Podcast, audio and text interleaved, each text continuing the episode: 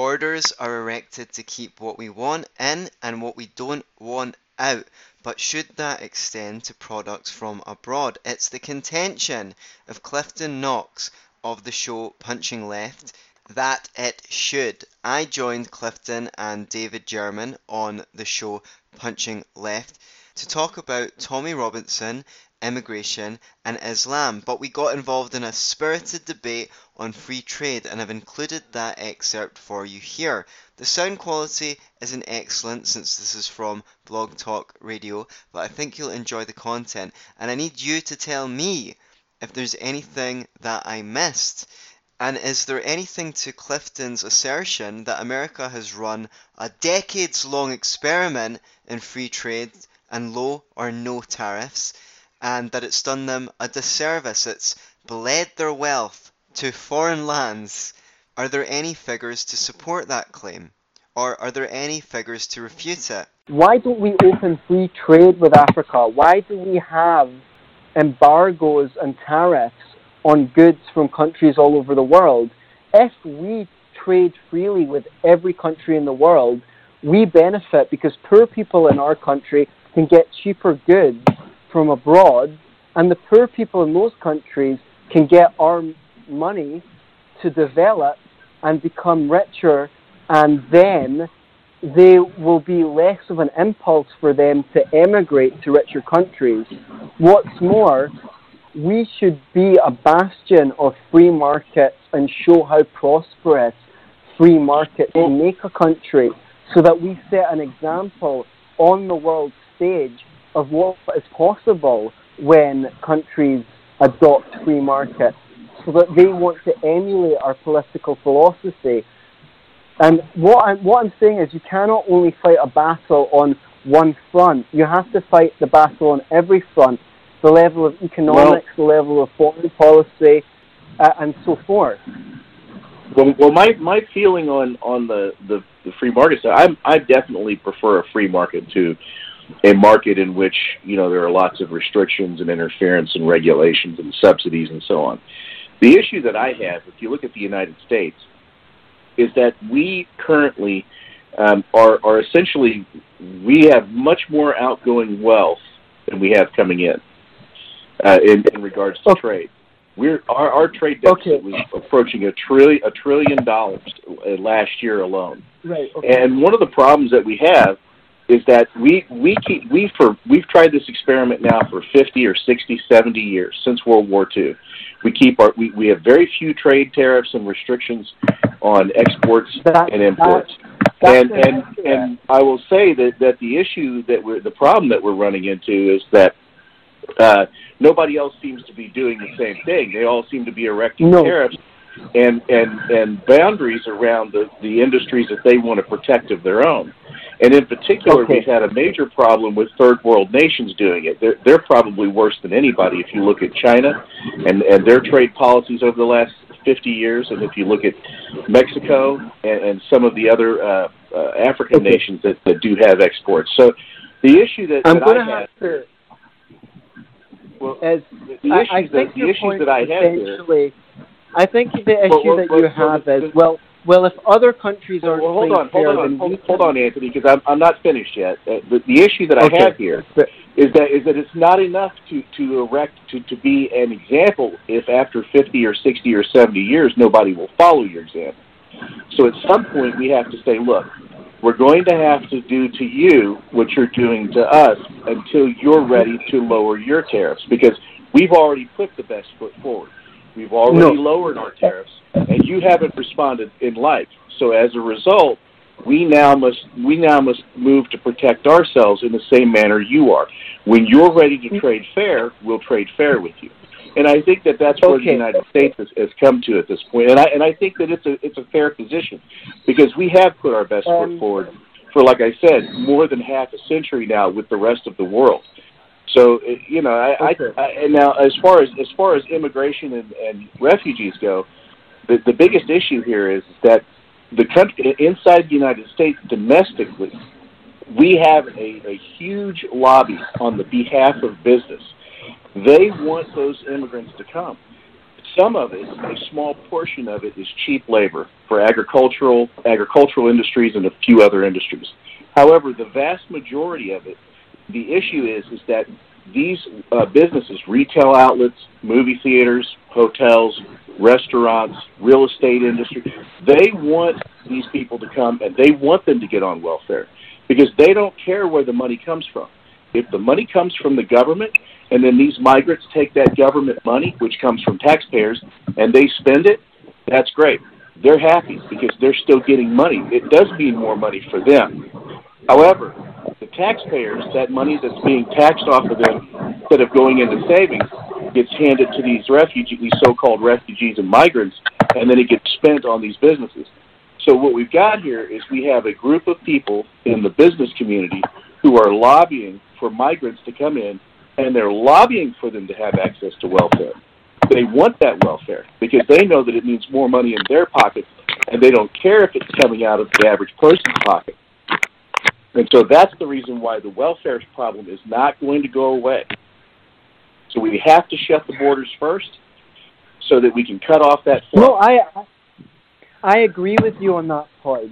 I have to dispute your analysis of tariffs. I completely agree with your analysis ideologically in the sense that this is why America continues to have tariffs and uh, not permit trade from third world countries because of the trade deficit.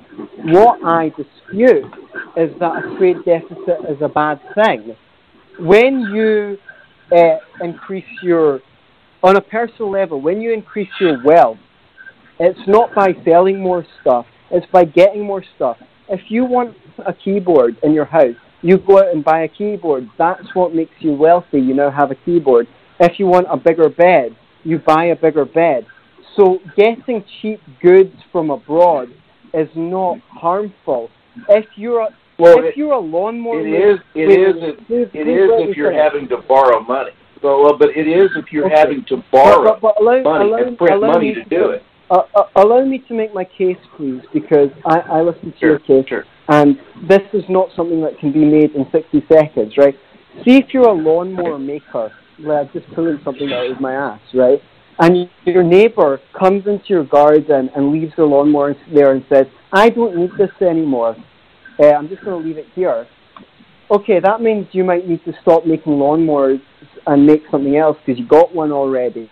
But you still got a free ass lawnmower. So if some idiot abroad wants to subsidize their lawnmower making industry, that does not actually make us less wealthy. This is an economic fallacy that is widely believed but was debunked by Frederick Bastiat, by David Ricardo, even earlier than Bastiat. The idea that um, us getting cheap imports from abroad hurts us because we've got a big trade deficit is completely fallacious. And the reason why is, sure, people are um, selling us stuff, uh, and we're, say I'm an American like you, we're paying for them with American dollars, but here's the clincher. American dollars can only be spent on American goods.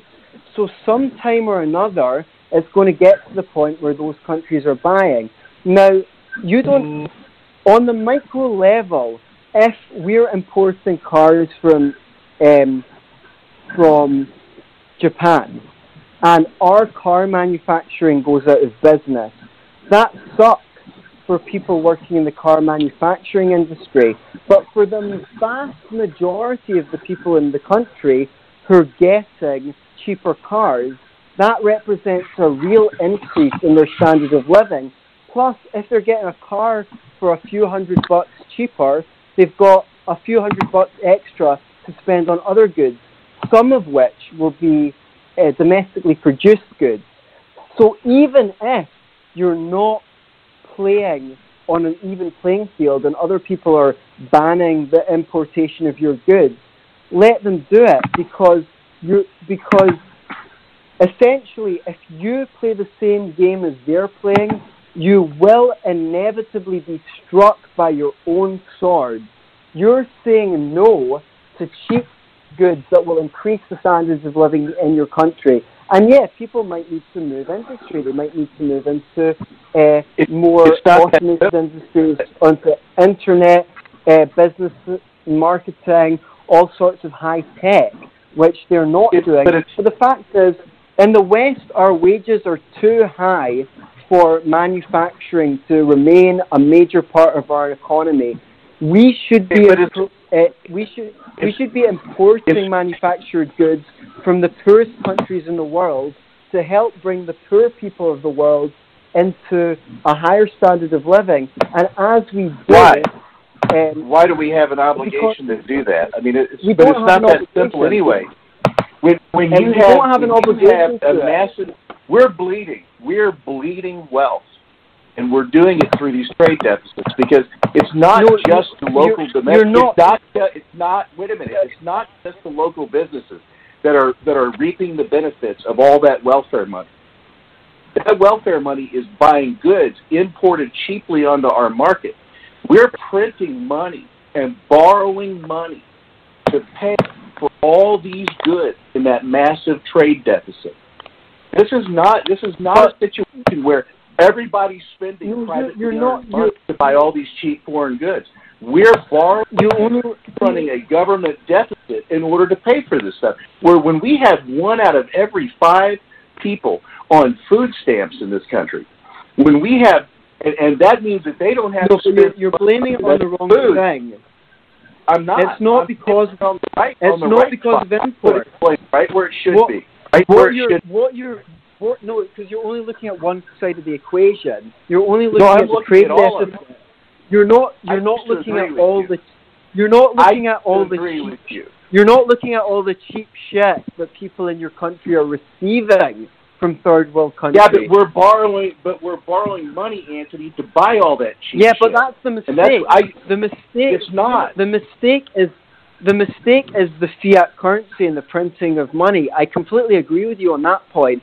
The mistake Well, is but- not but the import. Right, right, but it doesn't. It doesn't change. The, it doesn't change. The fact trade deficit But- is completely wait a second. irrelevant. Hold on. Hold on. Just a, hold on. The- just a second.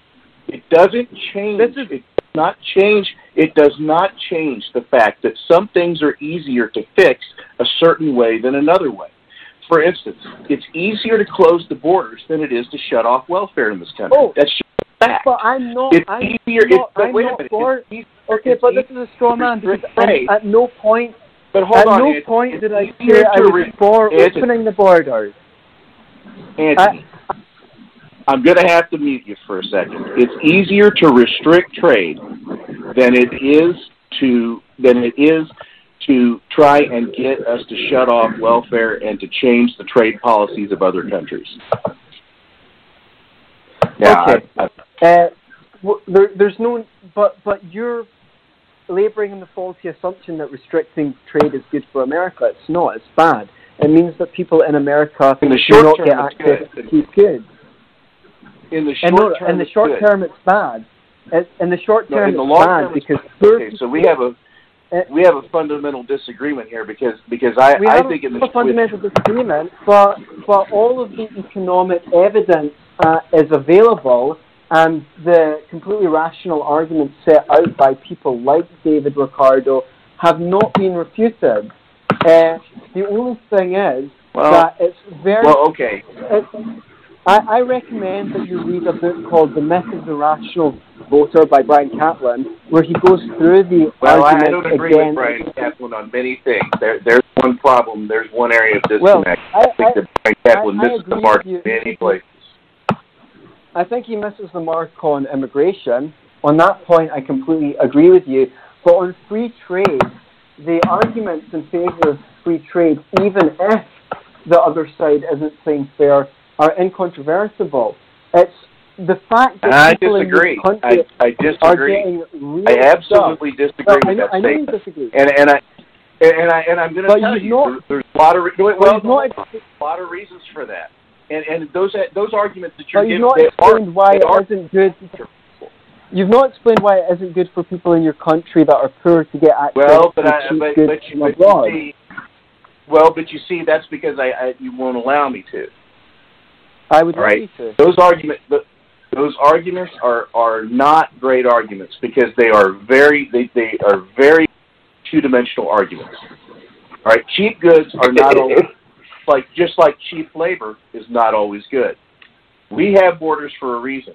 All right, one of the reasons that we have borders is is to keep out things that we do not find uh, have a positive impact on our country. One of the issues that we have is we're doing a lot of business trade wise with countries that have nationalized economies and, or are completely command and control economies. China being a perfect example.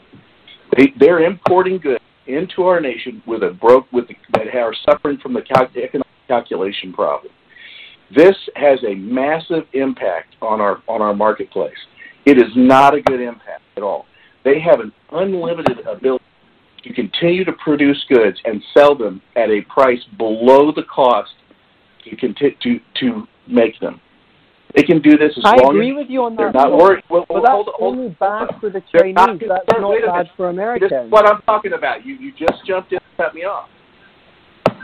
You just cut me off. no, Subs- I, I'm, subsidies and tariffs, to a limited extent, cause the same problem. The issue here is not about whether the tariff itself, at that particular instance, on that particular good, is good or bad. The issue here is this is not an economic problem. This is a political issue. This is a situation where other countries are doing things to us, and they can have continued to do them repeatedly for decades. And our example has not changed their behavior one bit. Their cheap goods are a immediate shot in the arm, but in the long term, they've resulted in unemployment, uh, more inflation, and more problems for us as a whole, economically, as a society. well, I, are dis- using I using using their system to to import to import poverty to the United States. They're exporting their poverty from their nation to us by using these tactics. They've Well, artificially so I, I, I, their currency to I the dollar. disagree on your fundamental point. The first thing is they do not cause inflation because cheaper goods can only cause deflation because they're cheaper, at, at least price deflation. Second of all, they're they're not import, they're not exporting poverty. They're exporting wealth because you can buy their cheap shit for below the actual market rate. So you're getting cheap. Not if your people aren't working Like and you're said. having to borrow money. If you're having to borrow money to purchase it, you're having to print money But, but, but and borrow money, borrow and everything you're buying is on credit. You're not. Everything you're no. is You're you're buying everything on credit. You're buying everything on credit. Well, but if it was more expensive, you'd have to borrow even more money to buy it. So that's fundamentally uh, unsound mathematically, never mind economically. If you were having to buy more expensive goods, then you'd have to borrow more money to buy them. Uh, that's, a, that's more to do with a problem with the state setting interest rates in the bank domestically than anything to do with anything another country is um, doing to you. Saying no to cheap goods is a self-inflicted wound. You're basically harming the working class. As for Well, but we're not doing. They're not really doing it to them. That's, That's, not the that's one of the things I want to The point out. They're not. They're not the doing it. to that We're allowing it. To the only so thing that causes unemployment the only thing that causes unemployment is minimum wage and labor laws. The basic law of economics is that human wants are unlimited, whereas resources are limited. Therefore, there's always an endless demand for labor, an endless demand for labor because human wants are unlimited. The only thing that can ever cause unemployment is government restrictions on employment, including the minimum wage and all labor laws. Everyone could Well- be employed in something. So, and even if they were employed at $2 an hour, that doesn't sound like a very high wage. But the thing is, if everyone was employed at that wage, everything would be so cheap that you could afford a chef and a butler and a gardener and all these kinds of people that you can't afford right now. If- so if uh, you make the so the assumption, only- if you make the assumption, if you make the assumption that everybody's employed, well, no, that everybody's making enough All money. All, all I'm saying is that human wants are unlimited.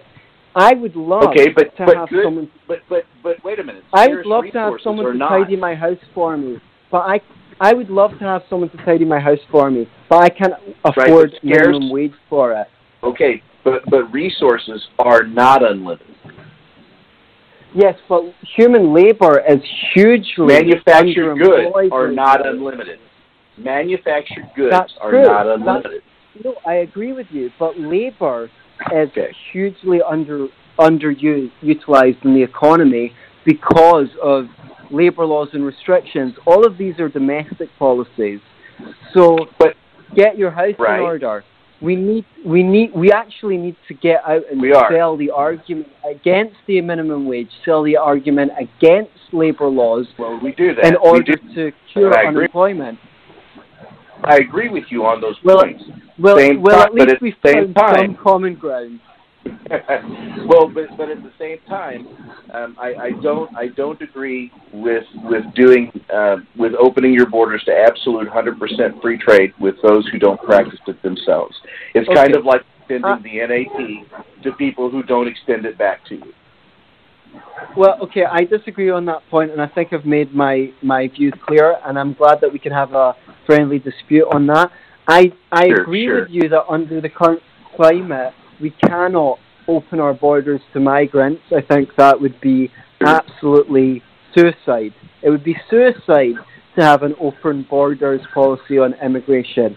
However, on the importation of cheap goods from abroad, I believe that any tariffs or restrictions on free trade are a self-inflicted wound, whether or not the countries that we uh, are importing those goods from are playing are singing from the same song sheet. I think any restrictions on free trade in any circumstances other than if we're at war, the country was supposed to be um, Well, trading with. And uh, sure. I guess I guess I guess if anyone wants to resolve that dispute, I just refer them to Frederick Bastiat and David Ricardo, who I think have thoroughly debunked the case that um, tit for tat on uh, restrictions on free trade are helpful for a nation state. Besides, Well, well, and I, bringing it back, and I bringing it, bringing it back to the I- NAP. but, Just one but- more but point but before I- understand- I close. well, no, I just want to make one more point, and I'll, I'll give you the floor. Um, just on a level, uh, if we accept the NAP, what right does the government have to say that I shouldn't be allowed to import cheaper apples from an African nation? If I want to buy a cheaper apple, that's between me and the apple seller. The government has absolutely no right to stop me from buying the cheapest apple.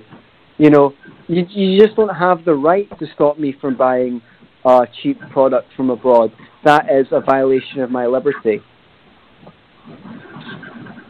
Well, I I think that what we're looking at here, and I, and I don't, I mean, at at the risk of, of of sounding a little bit combative, I think you can't have it both ways.